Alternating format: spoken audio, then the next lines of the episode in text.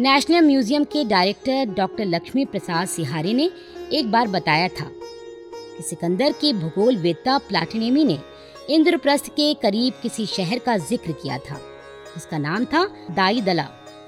हो सकता है यही दाईदला दिल्ली हो, किंतु बाद में इसका कोई प्रमाण नहीं मिला। हाँ, बाद में की गई खुदाइयों में एक पत्थर मिला था जिसे बलबन के समय का बताया जाता है। इस पत्थर पर ढेलिका लिखा था। इससे यह अनुमान लगाया गया कि शायद यह ढेलिका ही दिल्ली है। पत्थर द्वारा ये भी ज्ञात हुआ कि ढेलिका हरियाणा का एक हिस्सा है। यह पत्थर राष्ट्रीय संग्रहालय में आज भी रखा हुआ है। डॉक्टर सिहारी ने वह पत्थर मुझे दिखाया और इस प्रकार दिल्ली की कहानी बताई। जब दिल्ली थोड़ी थोड़ी देखी तो पाया कि यहाँ एक मिली जुली संस्कृति पनप रही है। इसका कारण संभवतः ये था कि मुगल शासकों के काल में दिल्ली एक शक्तिशाली साम्राज्य का महत्वपूर्ण केंद्र बन गई थी और इसलिए समस्त समाज के हर अंग पर एक मिली जुली संस्कृति की छाप अमिट हो गई। दिल्ली ने कई साम्राज्य देखे। राजपूतों को देखा तो सुल्तानों की सल्तनत भी देखी। दिल्ली कई बार बसी, कई बार उजड़ी, मगर मर मर कर भी वह फिर भी उभरती रही। अपने आंचल में ऐतिहासिक, सामाजिक, सांस्कृतिक ताना बाना बुनते हुए यह गंगा जमुनी प्रभाव यहाँ के मोहल्लों, बाजारों और इलाकों पर भी पड़ा। उनके नाम भी मिले जुले रखे गए। एक और कूचा खुशहाल राय, कूचा महरान, कूचा महजबीन, कूचा मीर कासिम, कूचा भाईदास, कटरा मशरूह, कटरा शहनशाही, कटरा नवाब जैसे नाम रखे गए तो दूसरी ओर कटरा हीरालाल, कटरा प्यारेलाल, कूचा लच्छू सिंह, कूचा घासीराम, कूचा महाजनी, कूचा पातीराम जैसे हिंदू नाम रखे गए। काम के अनुसार या पेशे के अनुसार जो कटरे बने उसके नाम भी पेशों पर ही रखे गए। उदाहरण के लिए दाई बाड़ा जहाँ पहले दाइयाँ ही रहती थी, माली बाड़ा यानी मालियों की बस्ती, नाई बाड़ा, तेली बाड़ा आदि। आज इन बाड़ों या मोहल्लों में सभी वर्ग के लोग रहते हैं। पहले की तरह केवल पेशे से ही संबंधित लोग नहीं। इनके अलावा दिल्ली के बाजार जैसे मोती बाजार, नया बाजार, खारी बावली बाजार, सीताराम, फैज बाजार, किनारी बाजार, बताशे वाली गली, पराठे वाली गली आज भी मशहूर है। अभी भी इन कूचे कटरों में गलियों के अंदर गलियां दर गलियां ऐसी बनी हैं कि अजनबी आदमी तो भूल भुलैया में फंसकर ही रह जाए। इन नामों में जैसी एक गंगा जमुनी तहजीब की गंध है, वैसी ही यहाँ के रीति रिवाज, रहन सहन, परंपराओं, मेले त्योहारों, झूलों और बागों में भी महसूस होती है। फूल वालों की सैर लगती है जिसमें हजरत बख्तियार काकी की मज़ार पर पंखे चढ़ते हैं तो योगमाया के मंदिर में भी पंखे चढ़ते हैं। तारीफ है कि दोनों जगह हिंदू मुसलमान दोनों ही सम्मिलित होते हैं। एक और दिल्ली में जहाँ कटरों, कूचों और बाड़ों की भीड़ है, वहीं दूसरी ओर शहर के दरवाजे भी बहुत हैं। मुगल बादशाह शाहजहां बड़ा कला प्रेमी था। उच्च कोटि की इमारतें बनवाने में दिलचस्पी रखता था। आगरे में वह गद्दी नशीन हुआ पर उसने दिल्ली को अपनी राजधानी बनाने का निश्चय किया। इस दृष्टि से किले और शहर का काम शुरू हुआ। दस वर्ष लगे। इस नए शहर का नाम रखा गया शाहजहानाबाद। यह सात मील में फैला हुआ था और इसके चारों ओर दीवार थी जिसमें सात गेट बने थे, जिनमें से कुछ अभी भी बाकी हैं, जैसे Delhi gate, Ajmeri gate, Lahori gate, Kashmir gate, Turkman gate आदि। दिल्ली की मिली जुली संस्कृति का प्रभाव वास्तुकला पर भी पड़ा। उसने भी नई करवट ली और बाद की इमारतों में भारतीय और इस्लामी कला का सुखद संगम दिखाई पड़ने लगा। दिल्ली में जो भी शासक आए उन्होंने महलों, मकबरों, बाग बगीचों और अन्यान्य इमारतों में वृद्धि की। सूफी संत हजरत निजामुद्दीन की दरगाह बनी गयासुद्दीन दुगलक के ज़माने में, तो लोधी शासकों ने लोधी गार्डन और मस्जिद मोट बनवाई। कुतुब मीनार को गजनी की प्रसिद्ध मीनार के नमूने के आधार पर कुतुबुद्दीन ऐबक ने शुरू किया, किंतु उसको अंतिम स्वरूप दिया अलतुतमिश ने, जो कुतुबुद्दीन ऐबक का दामाद था, वह उस समय उसका उत्तराधिकारी भी था। तोमरों के राजा अनंगपाल और फिर पृथ्वीराज चौहान ने लाल कोट का निर्माण कराया। कुतुब मीनार के परिसर में लोहे का जो स्तंभ स्थापित है, उसे चौथी सदी में चंद्रगुप्त मौर्य ने यहाँ के विष्णु मंदिर के समक्ष गरुड़ ध्वज के रूप में लगवाया था। अद्भुत है ये यह प्राचीन स्तंभ हमारे भारतीय धातु विज्ञान का नमूना, जिस पर सदियां गुजर गईं, लेकिन जंग का नामो निशान नहीं है। निजामुद्दीन इलाके में स्थित हुमायूं का मकबरा वास्तुकला की दृष्टि से अद्वितीय है। दिल्ली की प्राचीनता और महत्व को अंग्रेज भी नजरअंदाज नहीं कर सके। इतिहास ने एक बार फिर करवट बदली। एक लंबे समय के लिए अंग्रेजों के पैर भारत में जम गए। तो सन उन्नीस सौ ग्यारह में आयोजित दरबार में जॉर्ज पंचम ने, जो उस समय ब्रिटेन के शासक थे, अंग्रेजी शासन की राजधानी दिल्ली को बनाया। दिल्ली को क्यों राजधानी बनाया, उसका कारण बताते हुए उन्होंने कहा था, दिल्ली को भुलाया नहीं जा सकता। हिंदुओं के लिए यह पांडवों की राजधानी रही है और मुसलमानों के लिए इससे बड़ी बात क्या होगी कि मुगलों की पुरानी राजधानी की शान शौकत उसे अंग्रेजी शासन का मुख्यालय बनाकर लौटा दी जाए। और इस प्रकार दिल्ली एक बार फिर बस गई, राजधानी के रूप में जो आधुनिकता का पुट लिए निखरती, बनती, फैलती और पनपती रही, पर अपनी गंगा जमुनी संस्कृति की छाप जो उस पर पड़ी थी वह नहीं छोड़ी उसने। आज भी यहाँ की सड़कों के नामों से उसकी झलक मिल जाती है। एक और Curzon road, Connaught place, Windsor place हैं, तो दूसरी ओर Prithviraj road, Safdarjung road, Akbar road, Mansingh road, Aurangzeb road, Tughlaq road और फिरोज शाह रोड भी हैं। इसी दिल्ली की फिरोज शाह रोड पर बीस नंबर की कोठी में हमने दिल्ली में अपना पहला घर बसाया। यह समय छठे दशक के उत्तरार्ध और सातवें दशक के पूर्वार्ध का समय था। इस समय दिल्ली एक ओर तो नवनिर्माण की तरफ तेजी से भागने को व्याकुल थी, दूसरी ओर अपनी परंपरागत संस्कृति और धार्मिक सामाजिक मान्यताओं पर भी पकड़ मजबूत बनाए हुए थी। कहते हैं बंबई और दिल्ली का पानी ही कुछ ऐसा है कि कोई भी उससे स्थायी रूप से दूर रह ही नहीं सकता। हमारे साथ भी कुछ ऐसा ही हुआ। बंबई अभी तक हमारे जहन में छाया हुआ था, दिल्ली में सब कुछ बेगाना, अनजाना लग रहा था। नए शहर में बसने की अनेकानेक समस्याएं भी हजार मुंह बाए खड़ी थी। सबसे पहली समस्या थी मकान की। मकान की समस्या जितनी बंबई में थी, दिल्ली में भी उससे कम नहीं थी। आने से पहले बहुत से लोगों से बात की थी। दिल्ली में ही बंबई के सूरज रतन मेहता का मकान बीस फिरोज शाह रोड पर था। काफी आलीशान बंगला था। सूरज रतन जी के यहाँ अक्सर मनहर जी कवि गोष्ठी या संगीत गोष्ठी रखवाते थे, इस कारण उनसे अच्छा परिचय हो गया था। सज्जन व्यक्ति थे। जब उन्होंने कहा कि दिल्ली में उनके बंगले में हम लोग रह सकते हैं, तब ठाकुर ने बिल्कुल मना कर दिया। सूरज रतन जी ने कहा कि भाई साहब, हम लोग आते जाते ही वहाँ ठहरते हैं, आप रहिए, कोई समस्या नहीं है। ठाकुर ने कहा, यदि आप किराया लेने को तैयार हो जाएं, तब तो मैं सोच सकता हूँ। मोहता जी के बंगले के पीछे आउट हाउस में एक आयकर अधिकारी बहुत वर्षों से किराए पर रहते थे। टंडन थे वह, और भी दो तीन लोग दूसरे आउट हाउसेज में बंगले से बिल्कुल अलग रहते थे। मोहता जी ने किराया लेने में काफी नानुकुर की, किंतु जब देखा कि ऐसे तो ये मानने वाले नहीं है, तब किराया लेने पर राजी हो गए। मुख्य बंगले में ही पीछे की ओर एक बड़े कमरे व बाथरूम के साथ साथ एक दालान था। चार सौ रुपये महीने पर हमने वह कमरा और कमरे से जुड़ा आधा दालान ले लिया। उसको बांस की जाफरी लगाकर चारों ओर से बंद करा दिया।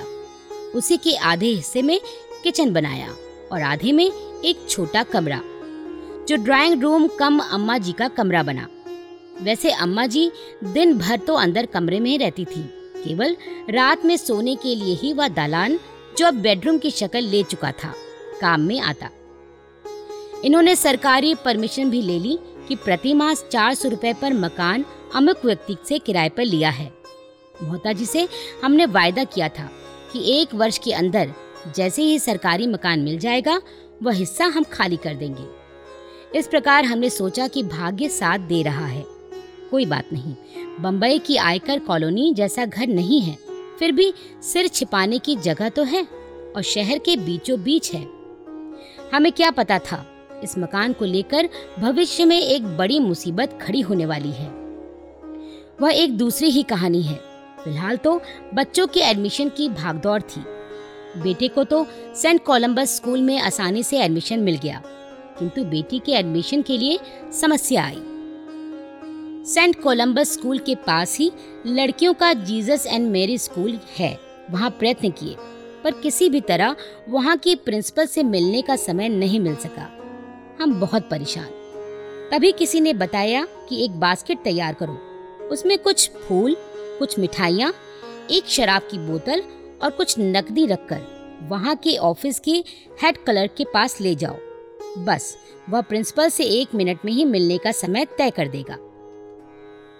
सरस्वती के मंदिर में घुसने का यह तरीका, ना बाबा ना, मुझे तो यह बिल्कुल मंजूर नहीं। तब उसी व्यक्ति ने कहा, फिर आप बैठे रहिए, आजकल एडमिशन मिलना बहुत मुश्किल है। पर मेरी आत्मा पिछले दरवाजे से प्रवेश लेना पसंद नहीं कर रही थी। निराश होकर मैं सेंट कोलंबस स्कूल के हेडमास्टर जी से मिली। उन्हें बताया कि क्योंकि मेरा बेटा उनके स्कूल में है, इसलिए पास के स्कूल में ही बिटिया का एडमिशन हो जाए तो सुविधा रहेगी। स्कूल भी अच्छा है। उनसे प्रार्थना की कि बस आप एक बार मदर से मिलने का समय निश्चित करा दें। हेड क्लर्क को बास्केट देने वाली बात हमने उन्हें नहीं बताई, क्योंकि हमने तो सुना भर था, वैसा किया तो नहीं था। बात झूठ भी हो सकती थी, पर कहने वाला इतने विश्वास से कह रहा था कि विश्वास करना ही पड़ रहा था। खैर, मदर से मिलने का समय निश्चित हो गया। मदर बड़ी ही सौम्य थी, देखकर ही आदर का भाव उमड़ आया। उनसे अपनी समस्या बताई। उन्होंने कहा, अब तो एडमिशन खत्म हो गए हैं, फोर्थ स्टैंडर्ड में तो एक भी सीट नहीं बची। हमारा बहुत ही आग्रह देखकर उन्होंने कहा, आप चाहें तो थर्ड स्टैंडर्ड में एडमिशन दिला सकती हैं। इस प्रकार हमारी बेटी को जीसस एंड मैरी में एडमिशन मिल गया। हालांकि उसे छह महीने का नुकसान हुआ।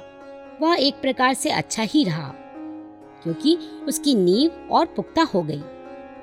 आगे के वर्षों में वह भी अपनी क्लास में प्रथम आने लगी।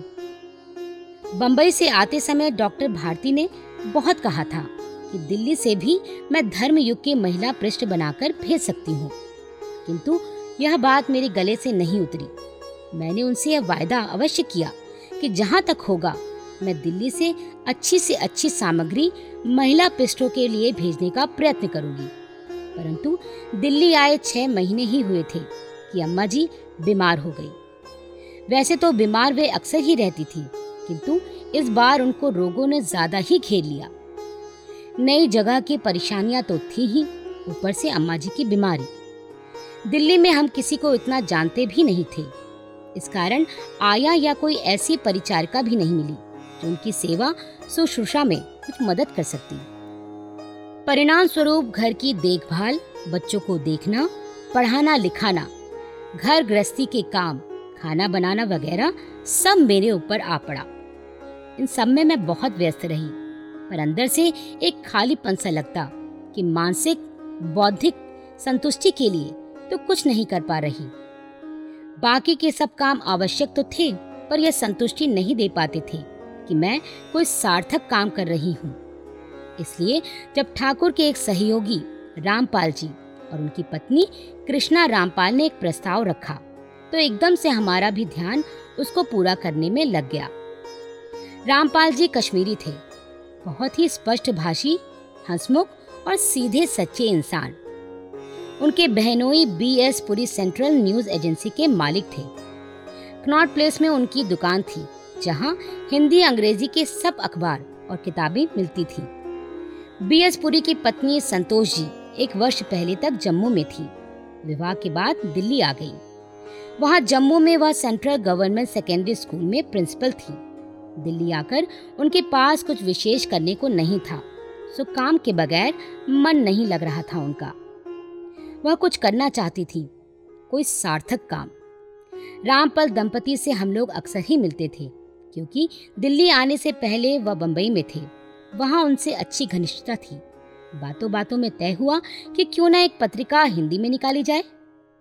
पुरी साहब पैसा लगाने को तैयार हो गए। अब तो हम लोग काफी व्यस्त हो गए। रोज शाम को मीटिंग होती, योजनाएं बनती। यही सोचा गया कि महिलाओं की पत्रिका निकाली जाए, क्योंकि उस समय तक महिलाओं की कोई अच्छी पत्रिका हिंदी में नहीं थी। महिला पत्रिका के उपयुक्त नाम की तलाश शुरू हुई। अंततः एक नाम पर सबकी सहमति हुई। नाम था अंगजा, अर्थात जो अंग से उत्पन्न हुई हो, वह अंगजा।